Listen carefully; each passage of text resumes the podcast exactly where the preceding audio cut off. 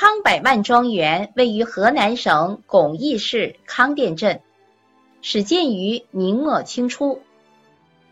康百万庄园与刘文彩庄园、穆二黑庄园并称全国三大庄园，又和山西晋中乔家大院、河南安阳马氏庄园合为中原三大官宅。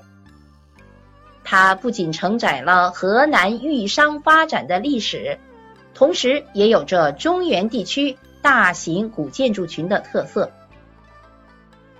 明朝末年的一天，一艘从洛阳驶出的船上坐满了人，这是一个大户人家，为了避难而离开家乡。行至途中，家族中的族长看见了眼前的景象。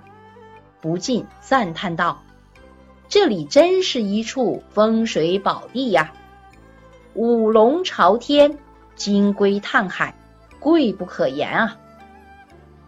于是他就打听到，这里就是巩义县的康店渡口。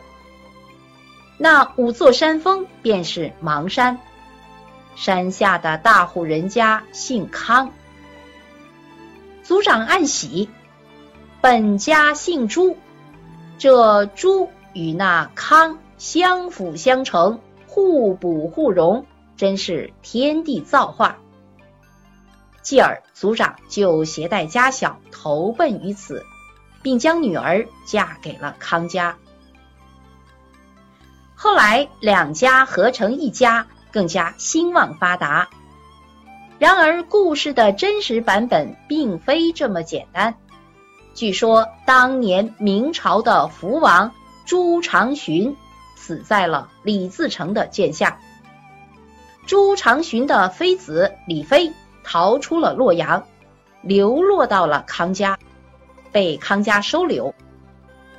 李妃的女儿后来就嫁给了康家的儿子。康朱后人联姻，才有了富甲一方的基业。从明朝末年康家朱家联姻开始，经过十几代人的苦心营造，四百多年里，康百万庄园沿着山坡建造，一直延伸到山顶。屋舍楼宇势如堡垒城郭，蔚为壮观。置身庄园之中，仿佛人在迷宫一般。因为康百万庄园只有一个入口，所以外人无故闯入便难以走出。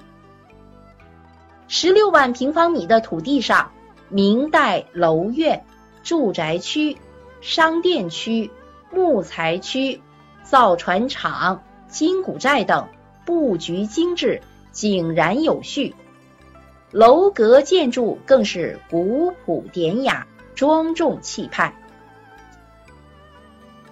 康家以经商致富，所以商务总部站房区自然就是康百万庄园建筑群的核心。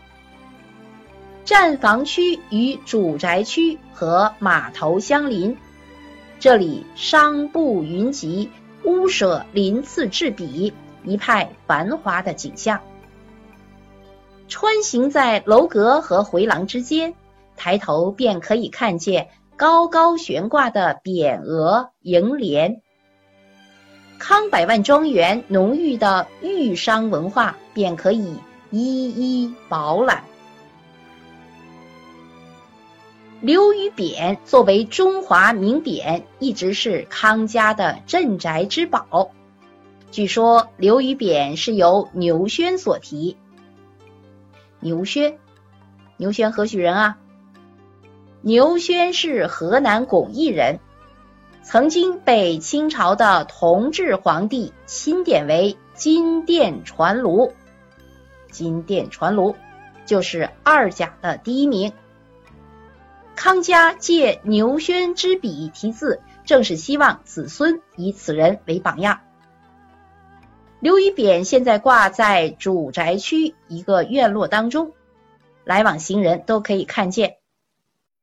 匾额就犹如一面锦旗，呈波浪起伏状，上凹下凸，很富有动感。然而其中更有深意。上凹意指上流于于天，对得起朝廷；下凸的意思是下留有余地，对得起百姓子孙。留余二字则取自《中庸》，强调凡事都要留有余地，不可以过分穷极。可见康家对后辈的教育极为重视，这也许就是康家百年传承的关键所在。庄园内景的书房、厨房、画室等建筑保存完好。从中我们也可以看到康家曾经的生活全貌。生活区的住宅以黄土高坡的窑洞与华北平原的四合院为主，又带有官府、园林和军事堡垒等建筑的特色，从而形成了窑楼的奇观。院子里亭阁高耸，屋檐下。斗拱层层叠叠，天花虽然色彩淡退了许多，但是画面上的线条依旧流畅美观。回廊前石雕木刻精巧美观，草木鱼兽纹饰布满石柱和门楼。这里的艺术品、家具、装饰品虽已沉默百年。但他们的故事却一直在人们口中传颂，像康英奎的宝剑、康家祖先的碑刻，甚至厨房里的碗筷等等。卧室更是别具一格，窗和床上的木雕纹饰精美，让人眼花缭乱。晚清时期。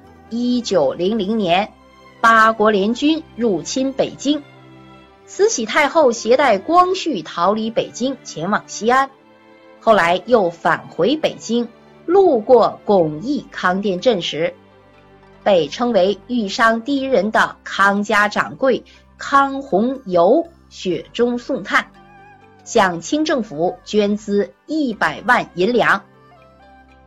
慈禧太后一句。没想到这山沟里还有百万之家。其后，康百万就成了这个庄园的主人康氏家族的统称，因此康家的庄园变成了康百万庄园。二零零一年，康百万庄园列为全国重点文物保护单位。